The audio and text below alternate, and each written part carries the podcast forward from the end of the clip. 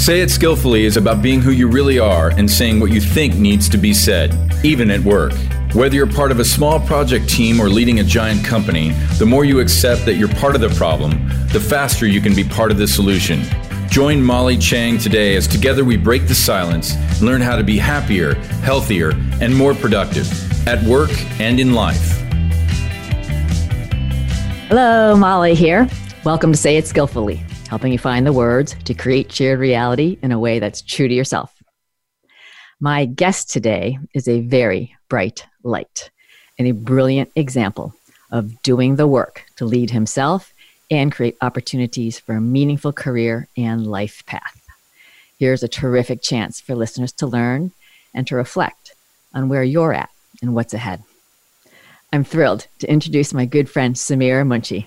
Samir is currently a manager at EY Consulting in the wealth and asset management practice, also known as financial wellness. It's a hot topic, lots of innovation going on.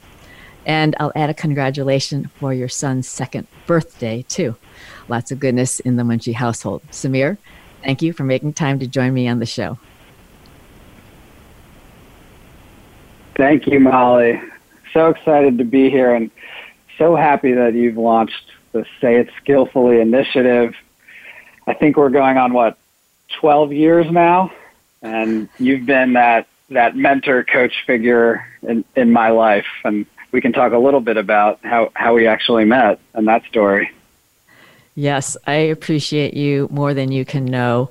Um, I think it might be kind of funny for folks actually because it, started because your mother and I, who are, and and Samir's mother is an incredible rock star professional and was at the World Bank for many years and um, all about large scale poverty alleviation, really helping people in rural developing country contexts find their way out. And you know, I was always in awe of her and at some point you came up and, and we met.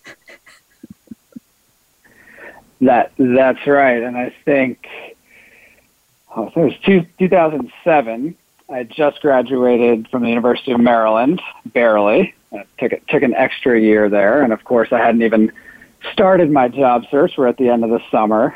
I'm living at home with my my mother, and she was desperate for me to get a job, like all parents would be, uh, hoping that I would find my career path the way that she did, the way that that you did, and by a stroke of of luck or, or maybe persuasion on on my mom's part, she had us two connected. And I remember being a little intimidated to go to New York City and, and meet for a, a coffee with a real professional like yourself, Molly. I think we were right outside of Penn Plaza but just from that first chat, and and you probably sensed uh, just from looking me up and down that uh, I needed a little bit of gentle coaching and, and guidance. For me, I think it was a, a time in my life where I needed to hear certain advice, and I just wasn't in the right place to, to hear it from my parents directly. So thank you, Molly, for taking that initial chat with me so I thank you. And I, I think about our early days and I have, um, so I'm just going to do a little embarrassment of Samir right here. So um, you can, you know, he's, you could tell you're like, is a good kid. And I said, this is a good kid. His, his mom is amazing. So he has to be a good kid. And so we're sitting there and I remember, um, you know, you were, you were fine, but I noticed really the, the thing I noticed was the two diamond stud earrings. I was like, wow, he works services firm and he's got these earrings. And of course, I think that's it's fabulous. I think people should be able to whatever they want to wear. But I'm thinking to myself, I'm not sure that that's flying at the firm. And and I would just say that uh, kind of a flashback for me, Samir. And let me just go on record as saying I've learned more from you, right, than you've ever been from me. And so it's really been a gift that's kept on giving. Um, but I, um, my first say it skillfully moment, I think, was and I think I positioned it this way. You, you, you correct me if you heard it differently. It was something to the effect of, you know, I, I'm noticing, you know, the the studs, and I think it's fantastic. I think we should be able to express ourselves and really dress in anything any way we would like to. I said, you know, the thing is, I don't know the firm. I'm thinking they're probably a little more conservative, And you know, Samir, I would I would hate for someone to make a judgment about you that might hold you back. That really was something um, that I wouldn't say is necessarily fair, but could really happen. And I think that's all I said. Um, and looking back again, understanding where I was mentally, you said that in a very skillfully way, in a very skillful way that that didn't feel like an attack. It, it felt like you had my best best interest in mind. So just amazing that we're sitting here 12 years later and you've launched this this initiative. But really, you, you've been doing this your whole career and probably your whole life. I appreciate you for that, giving a little bit, giving me a little bit too much credit. So let's talk. I mean, this is a big career development thing. I'm, you and I have reconnected, you know, been been in contact over the years. I'm grateful for you sharing a little bit about the story. And as people know, it's the struggles up to to fulfill your potential. You've got to, and to say it skillfully, you've got to be able to be who you really are. And I feel privileged to have been on part of that journey with you. So share a bit, you know, from our meeting perhaps some of the epiphanies, the way you thought about your work differently, where you took initiative, and then look at where you've gotten now. Yeah, absolutely. So some might refer to me as a, a late bloomer. I think that would be a, a very nice way of putting it. I think back in, in college, for whatever reason, I, I just had different priorities. And looking back, a bit of a, a fixed mindset, and, and happy to talk a little bit more about the fixed versus growth mindset mentality. I think the Samir that you met 12 years ago with the diamond studs and whatever outfit uh, was a little bit of that fixed, you know, I am what I am, take me or leave me world. And it, it probably came across and, and was probably a part of the reason that I struggled a bit to, to find a job or even find motivation for a job. And I ended up in sales because that's a an industry where you don't have to have a 4.0 GPA and amazing credentials. You can get in with a, a low base salary and, and prove your worth. And that experience for a couple of years Uh, at a research firm, corporate executive board, and, and then Moody's, I think taught me a lot about myself and frankly brought a lot of feelings of I don't want to say regret, but a little bit of remorse for not trying a little harder early on. And it's very easy in your low to mid 20s to take a look around at your peers and realize, hey, everyone's a little is on a track now, and, and sort of people are moving forward. I have no idea where I'm going because I was so siloed and focused in on just the college experience. I didn't I didn't want to think ahead a couple of years. And we can get into uh, as much detail as you'd like uh, of, of some of those pain points and, and how slowly but surely you know, over, overcame each one step at a time. But eventually found myself at uh, Bank of America Merrill Lynch just after the merger spent four years there, learned a ton about financial services, about myself, decided I want to I want to do something a little bit bigger. So I went back to business school at, at Cornell and ended up at EY Consulting, where I've now been for the last five years. Yeah. Yeah, I've the biggest smile on my face because I think 12 years ago, if we had projected any amount of this, we would have been like, yeah, right. So first off, I do want to just acknowledge the the value of sales for folks. I did some time in sales. I, nothing starts in a company until someone sells something. So for folks thinking about having a broad range of experiences to build upon, that's certainly a great thing to do. You may not love it forever. Don't think of it as doing it forever. I do think it gives you one great experience in learning and also some credibility. And then, Samir, thanks for sharing a bit of, we'll use the word remorse, right? I mean, everything's fine now. And I think that I hope for listeners realizing, gosh, make new mistakes. Like, don't make the, the same mistakes that, that we've all made. You know, I, I'm, I'm struck. I remember when you were at the, um, at Merrill, uh, kind of an attitude about the boss. I think we had a few conversations about how the boss was so wrong. And then I think something happened and you flipped and you really started to take initiative. And you went around and, and actually created something about mentoring. So share a little bit about the 180 that you did. I felt like you were kind of resenting, you know, poo pooing the environment. And then all of a sudden you seemed to magically embrace it. Yeah. And I, I think a part of the growth process is realizing that there's not just one view of the world. Everyone has their own view and perspective, and everyone has blind spots. And then we think about sort of broader cultural norms, whether that's with a friend group in a professional setting. And I don't think I realized it at the time, but I've done a lot of reflecting, as you can imagine. And that was probably the initial friction. And we've all we've all been there, I think, in, in different environments or contexts. So what I was doing, uh, poo-pooing the, the leadership and uh, kind of complaining about what I didn't like was the original approach. And eventually, again, maybe just by luck or maybe by conversations with my mentor, Molly, let me try it. Let me try something different and let me see what, what happens.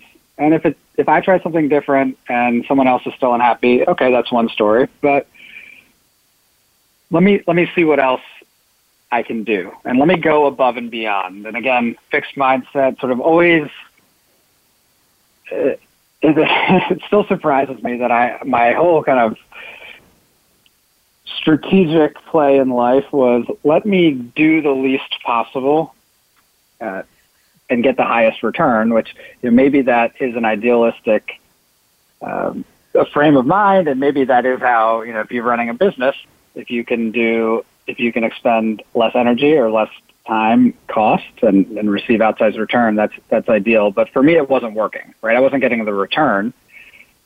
So I started over overachieving and over delivering and doing things faster and better than expected. And that started to open up a few doors of opportunities as projects emerged. They, they need people. You start receiving stretch goals. You get involved in the community, and I uh, luckily, luckily, um, luckily through the work that you and my mother have done at the at the World Bank, started to ask more specific questions, especially to my mom, who had been in uh, at the World Bank and international development for 20, 25 years, had been traveling three or four months a year for most of my life. I never really sat down to understand what is it that you're doing out there. Had a few of those deep dive conversations and thought, wow, that's that's amazing. You're you're spending your time helping people. That's why you're so passionate about the work. And then got involved in a few nonprofits in in New York City. I mentor one of them, and the Network for Teaching Entrepreneurship. There are dozens of amazing, amazing nonprofit opportunities to help underserved youth in the city. Yeah, it's um, it's just amazing. I felt like that that we hit this button then it was like make up for lost time and then i you know I, I we kept in touch and then the business school so hatalka talked to us about you know because that's not certainly something anyone has to do. Um, share a little bit about what prompted that what that process was like. Yeah. So again i felt like i was behind and i had a lot of remorse and I'll be I'll be totally candid. There were years of, of my life in my twenties where I was doing sales where I realized, ouch, you know, this this hurts. It hurts that I didn't plan better. I know I should have done things a little bit differently, and uh, I'm not kidding, Molly. I used to coach myself sometimes just walking to the subway and, okay, you can get through this, you can get through this, you can do this. And and after some time, that that uh, frustration was, was sort of building up inside of me, and I knew I needed to to get myself on a track or a path that I would be proud of when I when I looked back. And I, I did my absolute best at, at Bank of America. A, couple of years in, and I was a in a leadership development program. was was a high performer and started having conversations about, okay, what else can I do? I'm 24, 25. It's a huge organization. I've just been doing sort of one little sliver uh, of work here. And the response I got uh, great, great people. The response I got was, you know, what, what do you mean? You just keep doing what you're doing, and you know, 30 years later, you could you could be in my shoes, which is a little scary at the at the time. So I didn't know exactly what I wanted to do, but I knew that I didn't try hard in college, and and I won't mention my GPA here, but it was a lot worse than you would guess. So I knew it was an uphill battle, but I wanted to prove to myself that I could go to a could get into a business school, and and that process ended up being a lot harder. I don't know if I knew what I was signing myself up for that I would have continued on the track. You have to take the GMATs. Uh, I studied for six months. I got a score that was just below what I thought I needed, so then I had to study another couple of months. Uh, that that was a little bit of a, a setback. Had to you know let myself cry a little bit, if you will, uh, but then just get back on the road. The whole application process, getting customized recommendations for, for each school with different questions, having to write these essays and tell your story, talk about your professional achievements, your community achievements. And after the first year of applying to five business schools, I got into exactly zero of them. So I felt like I was back to square one after a couple of years. And that time I actually did. I don't know how many listeners you have, but I, I remember actually kind of taking a tearful little nap and, and thinking, that's it, I'm doomed. You know, I'm a failure. And there's nothing else you can really do, Molly, as you know, besides just understand that it's just one one failure and, and there's growth that comes out of every failure. And so maybe I gave myself a couple of weeks to just sulk and then I got back on the wagon and I just said, Hey, I'm gonna try a second year, I'm gonna try even harder and, and luckily Cornell Johnson accepted me that second year. Bravo. I really appreciate your sharing the behind the scenes um, so often and we've, we've talked about it on the show a lot you know it's all these fabulous things and perfect things that we do on our cv and that's just you know a tiny tiny percentage of really life. I'm i'm hearing a lot of great skillful conversation um, between samir and samir. So will you and we talked a little bit about this. Will you say more about um, some epiphanies you've had about the, the, conversations you were having within and how you really transformed those and i think to be you know not your worst enemy and rather really one of your best friends. Yeah and there's a there's a great book uh, that I, I read recently maybe maybe about a year ago that helped me to understand where i uh, maybe where I was for the last 10 years and, and even where I was in business school and, and after business school when quote unquote more successful than, than I, the previous me. Uh, and, and it's titled what to say when you're, when you talk to yourself.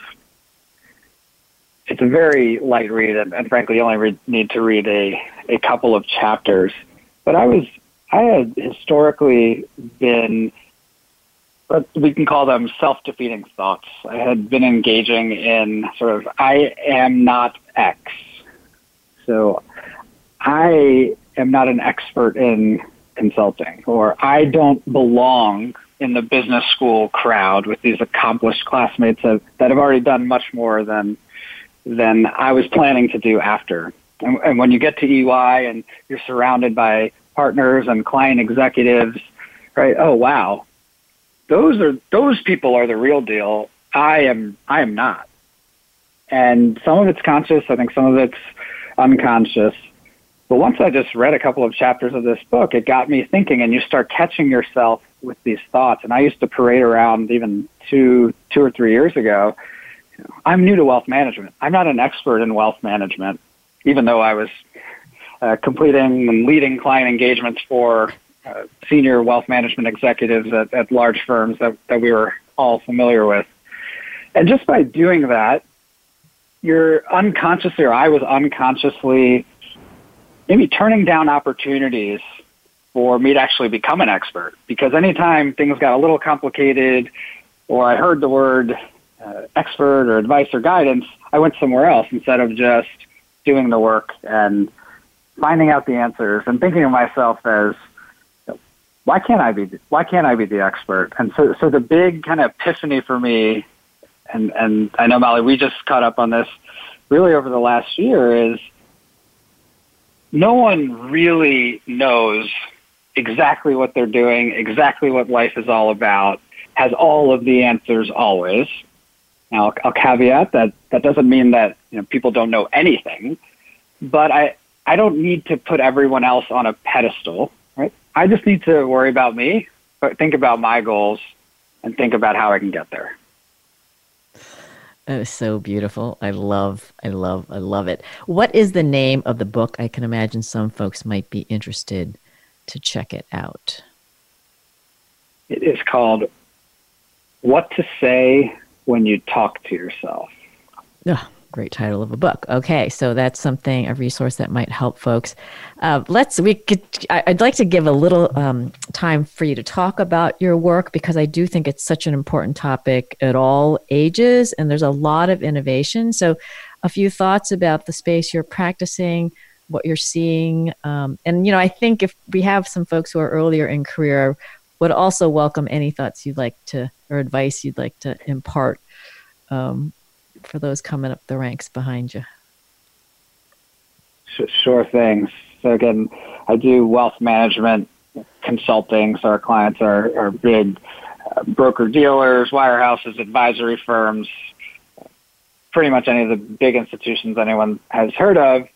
I focus on wealth management, but really at, at today's day and age, it's broadly consumer financial services. There's there's kind of a convergence between wealth management with uh, retail banking, so where you do your checking, savings, credit cards, mortgages, et cetera, and and then insurance. And that's what's been so exciting for me for the last five years of working in this space. Most likely because financial services really has just lagged all other innovation uh, in, in other industries especially from a, a client experience perspective. So if you think about Molly, uh, you know, what's the most innovative thing you'd seen in financial services prior to, to maybe five or six years ago?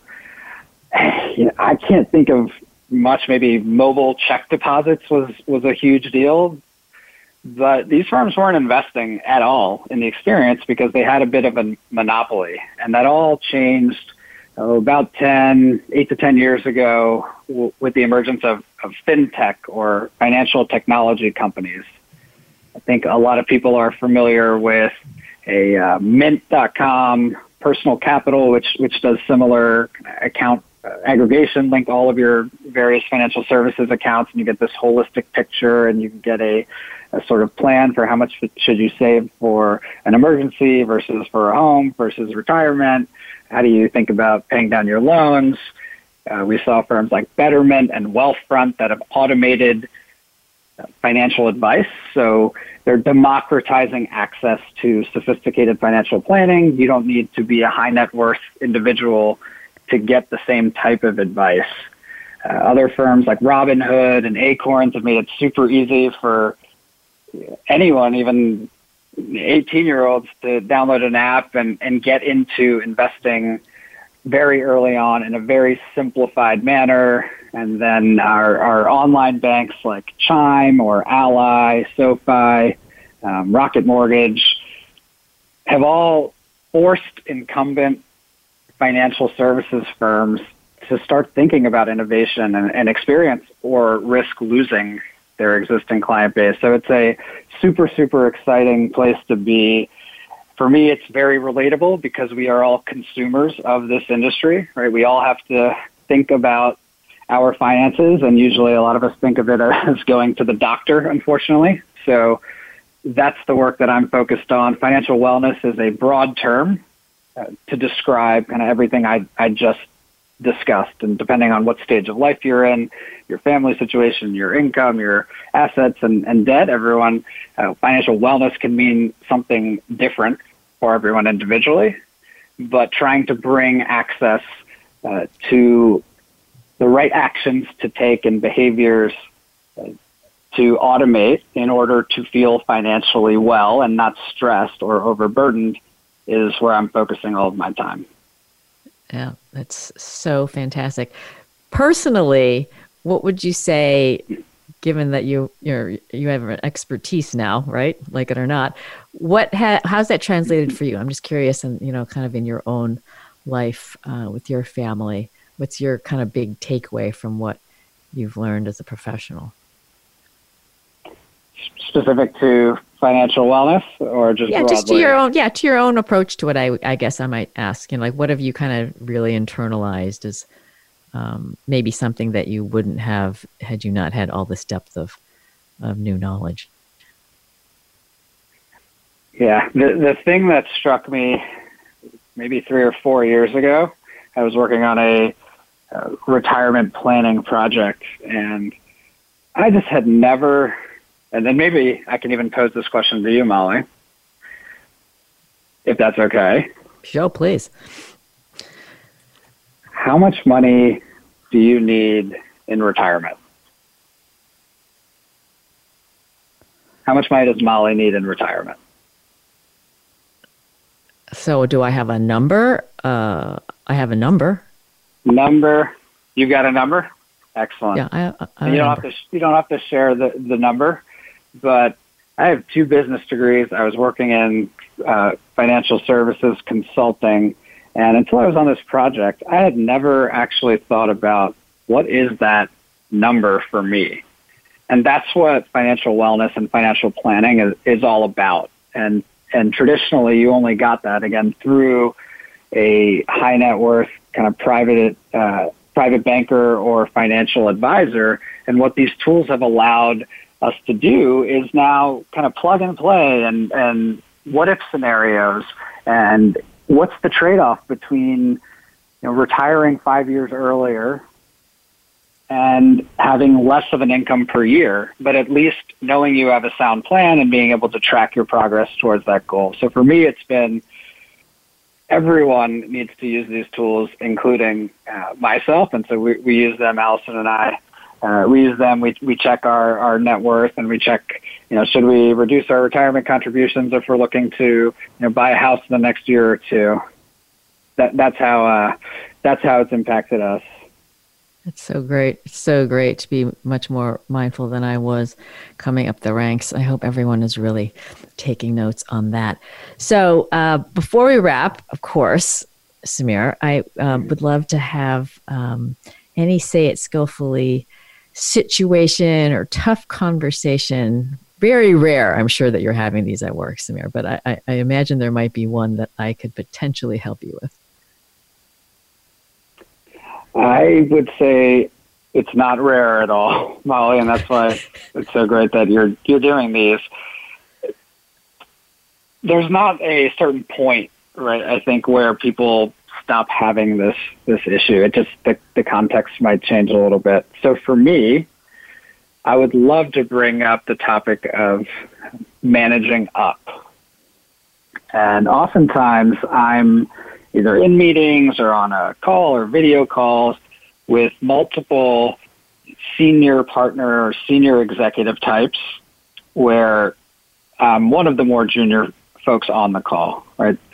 Um, these these folks, they all have their opinion and they're, super experienced. They're all bringing kind of a different flavor to the conversation and everything is go go go in in my line of work. So we're usually prepping for some kind of presentation, and I'll be on a call with let's say three of these folks.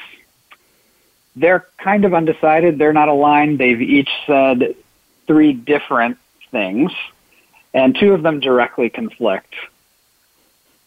We're getting to the end of the call, and the the question I usually get is, all right, Samir, I think we, we covered off of everything off of the agenda. Do you have enough to uh, put this all into a presentation deck and, and send out a draft later today? And I want to be, I want to say something like, are you kidding me? You guys just talked fluff for 30 minutes and disagreed. How could I possibly have, have enough? But I kind of awkwardly pause and then say something like, yeah, that Absolutely. We can take a stab at that. That sounds good. so any advice? I love, any advice? I love this.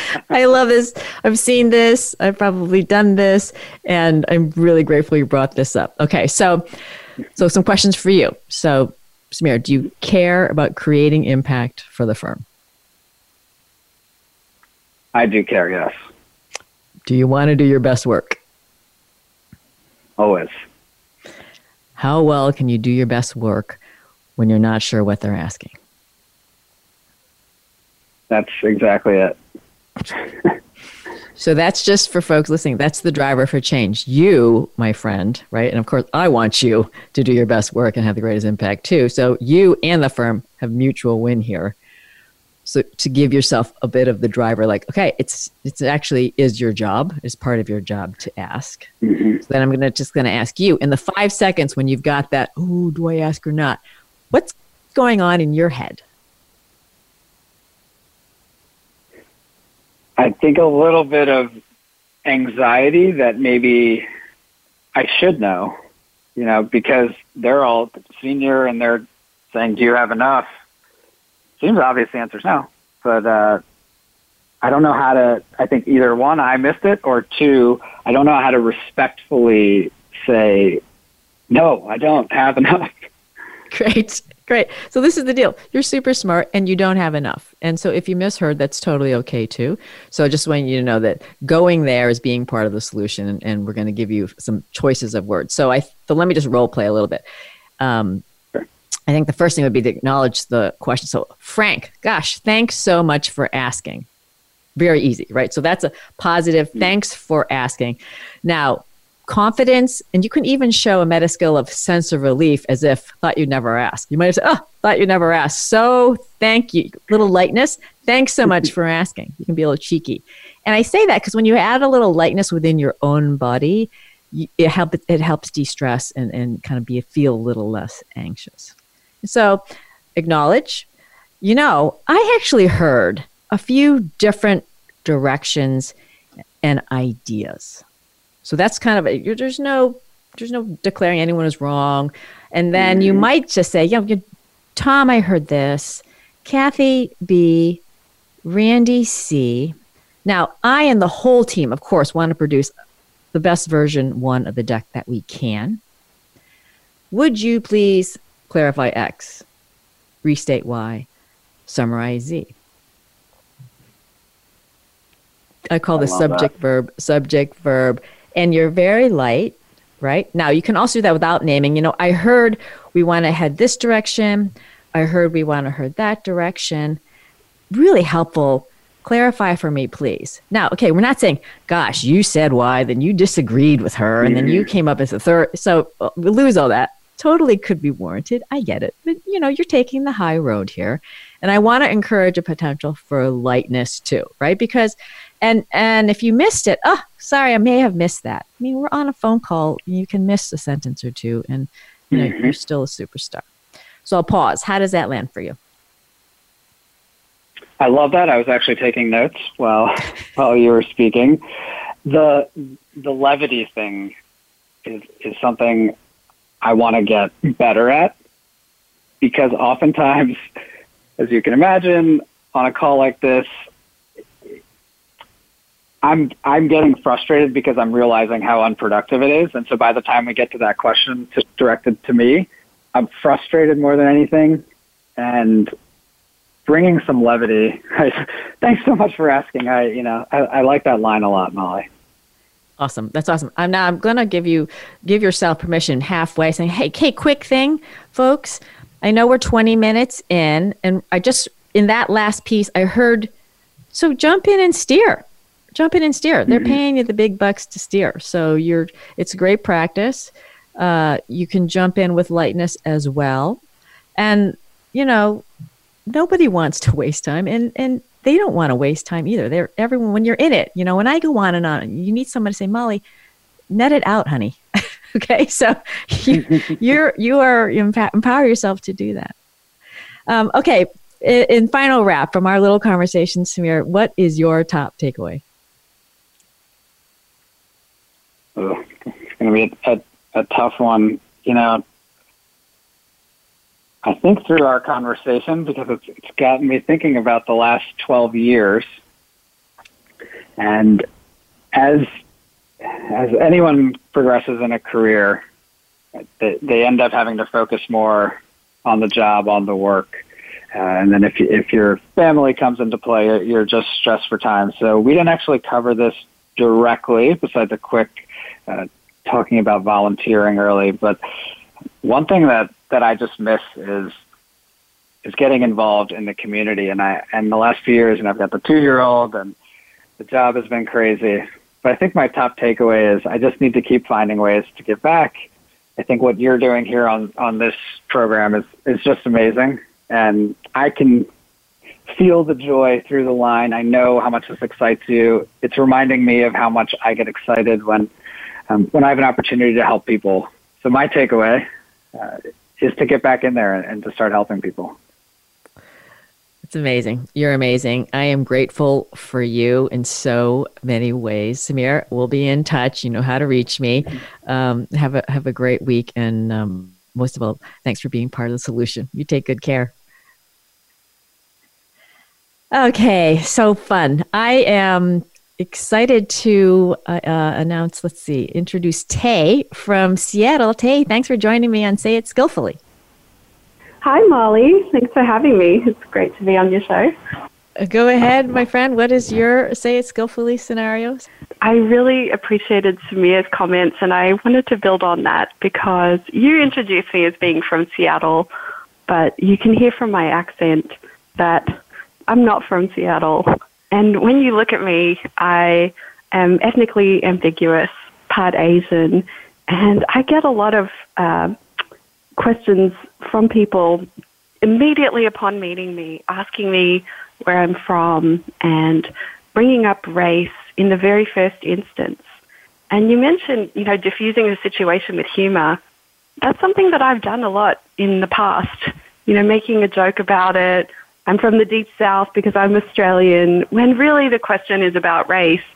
And right now, I am not inclined to infuse humor in that response as much because of how painful uh, things are, the, the growth journey that we're all on. So I was hoping you could, um, you know, give me a better way to respond to those questions and perhaps help other other people of uh, mixed race origin or foreigners Yes, I appreciate you bringing this up, and I'm going to caveat in that we're a little short on time. What I what I want first and foremost for you, Tay, is to feel at one with yourself, and um, no one can make you feel a certain way um, unless you let them. And first and foremost is that you're an amazing soul, as you are, and that's my number one, two, and three thing. Someone asks you, show compassion for them that, you know, they may not appreciate. For you, it's quite sensitive. Okay. And, and it's not, and we might say in this era, this particular time, we would hope that people are more heightened, but they may not be. And, and we can't control that. So have some compassion for them that they don't even realize that they're potentially making it difficult for you. You would never want to make it difficult for someone else, right? I know that. However, sometimes that's happened. Okay. So, as a, you know, I think first is just in your own self, realizing this is just something for you to be in good relationship with yourself first, and you control that. And say, oh, you know, I appreciate that question. And um, I'm curious, and you just may ask something back. Um, it's it's interesting that that's your first question of me. And say you know have you thought about why that is? And and not in a snarky way but just say hey because because you might say you know what i wish i would have loved for you to ask x. And you're not trying to be you know snarky about it but it is causing someone and and they may look at you and say you know i i know you would never know this. For me i'm a little sensitive. And so that question actually uh, you know i feel a little bit on the defensive. I know that's not you but that's how it does land for me so I'll just pause there. Yeah, I, of course, self love first. And I love my heritage. I love being mixed race, Chinese, Australian, and I would love to go on and on about it and talk about my family heritage, how proud I am, and how much I honor my father. But it's not the right time for full disclosure and it creates an asymmetry in uh, the relationship when you know you're the questions posed because of being different and and I'm not early in career anymore and earlier in career it was much easier for me to diffuse these things to deflect to really make sure I was catering to the person asking the question. But now it's not really for me. It's because I want better for all of us, a response that I can feel one with, that not only reflects my pride in heritage and self love, but also the recognition that the woman early in career who's being asked that question after me may appreciate if if I approach it a little more thoughtfully. Yeah, yeah, I hear you. We're going to continue this conversation. Um, Tay, I appreciate you raising it for me, and you've given me much to think about. So I think my takeaway is is to put myself in those shoes, um, and uh, yeah. see how I can be more part of the solution. So I appreciate you, my friend, and you take good care. And uh, thank you for being part of the solution.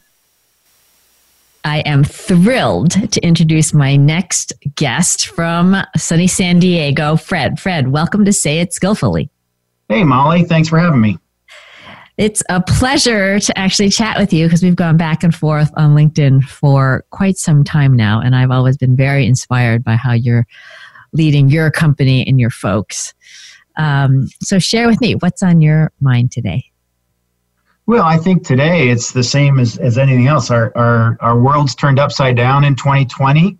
We're all trying to figure out the rest, the best way to lead our teams through this. And uh, luckily, we had done some evaluation of our core ideology uh, last year and, and looked at what we want, and that happens to work in this crazy time. Well, that's awesome. Will you share with listeners a little bit about your enterprise and uh, maybe how many folks and where they are? Yeah, we're we um, we used to be Chanticleer, a public company listed on Nasdaq. Um, we had an, a merger happen in the middle of March, which was a good time for us to get a little bit of cash flow coming in. Uh, and we're going through. We changed our name to Emergent Hospitality Group. We have uh, three different brands that we own, and two of which we franchise. Little Big Burger up in Portland, we have American Burger Company in Charlotte and New York, and then we have BGR, which is franchised throughout mostly the eastern United States. And then we also have some Hooters restaurant franchisees. Wow. That's quite an operation. How many entities do you have, Fred? Well, pre COVID, we had about 40, and now we have about 32. So plus plus the franchises. Um, so we've we've right sized, and uh, you know we're in we're in survival mode right now, like the rest of the restaurant industry, as we uh, we hope to come out of this sometime soon. That's great. So, what's been you know at, at personal level, what's been most challenging for you? I think the the hardest thing first with COVID was the thought that I was putting my team members at risk. Um, as we learned about this you know, as, what it was and who was at risk and who wasn't at risk. We basically told our team, we look, we we don't, we're not going to make you come to work. Um, we think it's it's part of the you know essential businesses that if restaurants don't open, the food the food chain is in trouble. But we didn't we didn't want to put anybody at risk or their families at risk. So we we basically became an all volunteer, as people already are, uh, but through COVID, uh, a totally volunteer staff. And then as we learned and we tracked this, um, you know, putting the safety procedures in place, both for the guests and the team members, uh, was the next big challenge. And then, you know, we had this sort of social unrest happen with the, the horrific uh, incident um, with George Floyd. And then again, we're back to fear and we're back to hate and, and how to deal with that. So, our values are, are love, care, and serve. And, and, you know, love over hate is a good way to deal with uh, any crisis. Yeah, that's fantastic. What's uh, so? What's been hard? What are the tough conversations that you're having to have, or your people are having? Um, well, you know, all within last week, we had a uh, an, a guest come in and get in a fist fight over not wanting to wear a mask. Um, we've had uh, guns pulled on African American managers. We've had uh, all kinds of crazy anarchy, uh, you know, everywhere. We also had a, a, location listed in CHOP up in Seattle, inside the CHOP zone. So we've had some very um, tough d- conversations with our team. And again, our our mission is to make people happy. And so we're not choosing sides. We're not a political uh, organization. We are a burger organization, and we feed people burgers and we make people happy through our food and through our interactions. And so we look at this as an opportunity to take the craziness of the world that's out there and maybe give them one little spark of joy throughout their day. Um, we don't know what they're going through in their own lives in their own day. And so we look at every opportunity that we come in contact with a guest as an opportunity to share love, to serve people, and to care about them. Well, let's just applaud for that. We need more of that in the world than we can possibly imagine. Fred, how does it go? Um, you know, when the team's not, and, and, maybe everyone's just completely been in sync the whole time, but I am curious when there have been some disconnects um, or people are having a tough time or not coping. How have you handled that? Um, you know, I can't imagine a gun employee. I mean, like that's heavy duty stuff. So how do you yep. how do you respond? Well, I personally reach out and talk to each one of the team members. I let them know that the company is here to support them in any way they they need um, and want. Um, and so, you know, life's a, a, series of ups and downs, and and again, it's we get to choose how we respond to these different things that happen to us. Um, I think that as a leader, you're a part-time, you know, life coach and consultant to people to help them deal with these kind of issues. We've had a lot of dialogue around uh, racism and and and fairness and equality, and making sure that um, we handle this in the right way. And there's been a lot of calls from our team members to get actively involved. And so, you know, we are literally listening and learning at this point to, to choose the right action. And we're being very cautious in how we do that. Um, we see this cancel culture out there on both sides of people just choosing sides. And again, we just approach this from a place of love. And when we love and care, uh, that will come through, especially when people are hurting. Um, and if we can just stay in that path, we can stay in our lane, go back to what are our values, what's the most important, what's the filter and lens in which we see the world. And it, it always comes around um, when we when we use those tools and we go back to love and serve, it, it helps heal. Well, we know my idol, Alan Mulally, love him up. And I know you've really embraced this with your team. Have you always been such an evolved leader? I can imagine people listening thinking, God, I want to work for him. And I'm just wondering your earlier in career, uh, perhaps maybe some of the things you might do differently. How did you learn? How did you get to this? Oh, I, I, I learned by making all the mistakes that everyone has to make on their own, even though you even though you hear what the right thing is to do, it's hard to do the right thing. Um, I've had some amazing mentors in my life. Uh, my first life changing uh, was reading One Minute Manager by, by Ken Blanchard back in the 80s and remembering how, how that simplified leadership. It seemed so easy. Um, and then, probably the most important book I ever read was uh, in, when I was opening up my first restaurant on my own was a book called Seven Habits of Highly Effective People by Stephen Covey.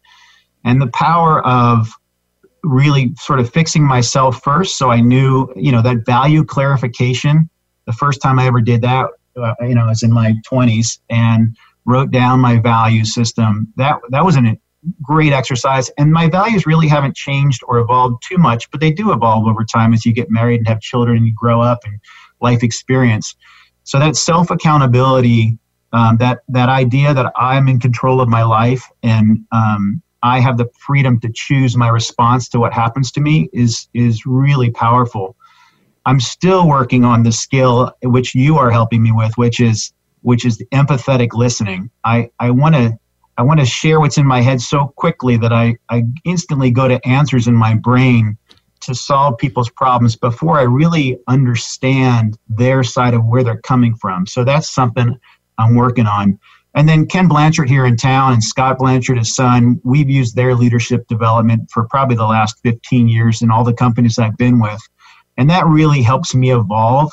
And then you got new leaders that are out there like Simon Sinek and start with why. That helped value for clarification. And most recently, um, I've, I've, you can tell a lot of our values are around some books by Jon Gordon, who, who wrote a book called The Carpenter. And that's where love, serve, and care comes from. That's fantastic. What do you wish for most for your children? Wow. Um, uh, that's a great question. Uh, you know what? I I wish that that one they feel in is sort of the same enlightenment, I guess I would call it, that I had that I'm in control of my own life, and it's not what happens to me, but that I can do whatever I want. And I guess I would say, um, I, I want them to be at peace with who they are. Um, I want them to to love themselves so they have the ability to love others. That is so beautiful. And your kids are very lucky, Fred. Uh, before I let you go, is there any question or anything I might be able to help you with? Well, again, um, keep doing what you're doing. I, I love your posts. You can tell I I, um, I, I, I, try and use them as, as quickly as possible. And uh, whether they're meant for me or someone on my team that needs to hear that message at the time, there's always someone that can use the messages that you're doing I think it's it's incredibly. I think that the Say It Skillfully series is incredibly powerful. They're using the meta skills and and just connecting the dots between what I should be doing and how to do it is really really powerful. Fantastic. I um, am grateful for your support. Is there any last thing you'd like to share with our listeners? Um, uh, yes, everyone gets a pass this year. Uh, you know, everyone is having good and bad days, and people are frustrated, people are uptight. Be kind. That that's my message to the world. Just be be kind.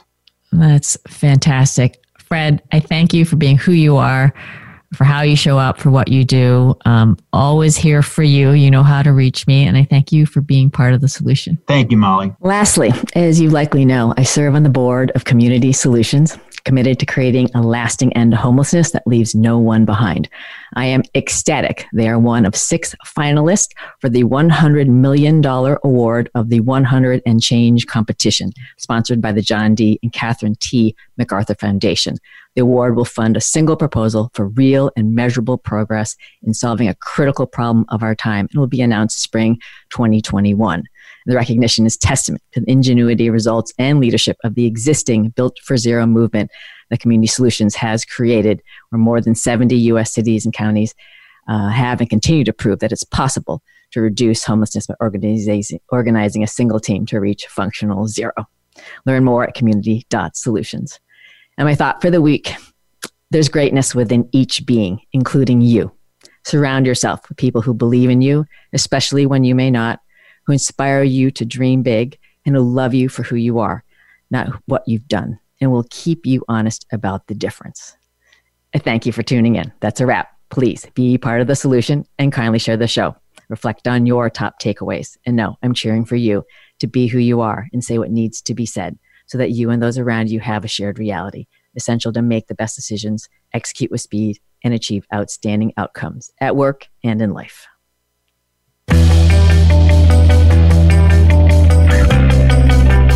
Thanks for listening to Say It Skillfully with host Molly Tschang. Join us again for more ways to say it skillfully next Tuesday, 11 a.m. Eastern Time, 8 a.m. Pacific on the Voice America Business Channel. Follow Molly on LinkedIn and Twitter. Check out sayitskillfully.com and sign up so you don't miss her latest 90 second video. And please be part of the solution.